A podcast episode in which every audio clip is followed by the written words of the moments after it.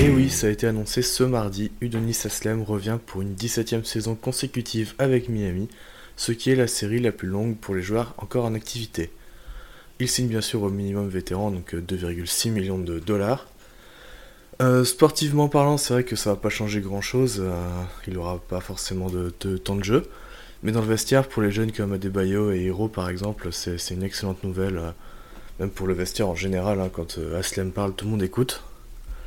voilà, je, voulais juste après revenir sur des petits, des petits trucs que j'ai lus, des petites horreurs après l'officialisation, notamment sur Twitter et Facebook, hein, bien sûr. Euh, alors j'ai lu, euh, il prend la place d'un jeune. Alors euh, oui, Mayton a été coupé pour pouvoir le signer, mais on sait tous que Mayton n'aurait pas eu de temps de jeu significatif et surtout régulier, vu l'effectif et la rotation qui sont déjà bien, bien remplis. Donc à choisir entre les deux, bah ouais, je prends un je pense que c'est normal. j'ai lu aussi pourquoi est-ce qu'il ne prend pas de taf d'assistant? Peut-être parce que tout simplement il n'en veut pas.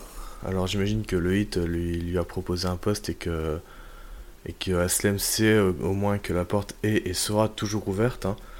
Mais voilà, peut-être qu'il en a pas envie, peut-être que ça l'intéresse pas, peut-être que lui il veut continuer à, essayer de jouer, à essayer de gratter des minutes.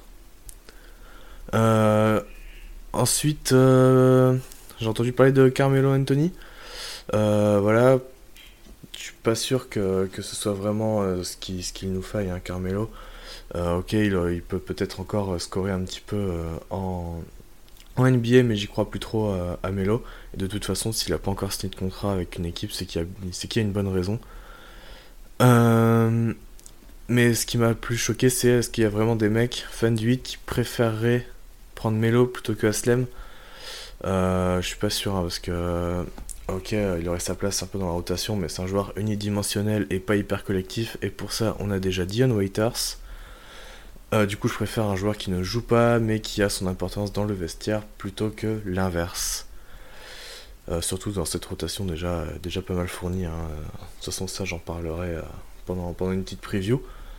voilà, je tenais juste à faire passer ce petit message après avoir lu ces, petites conneries sur, sur les réseaux. moi, je suis très content du retour de Aslem, ça fait plaisir. Va falloir que j'achète son maillot. enfin, je pensais ne plus pouvoir l'acheter et finalement, ça, ça le fera. Euh, voilà, je vous dis à très vite. Du lourd arrive bientôt. Peace.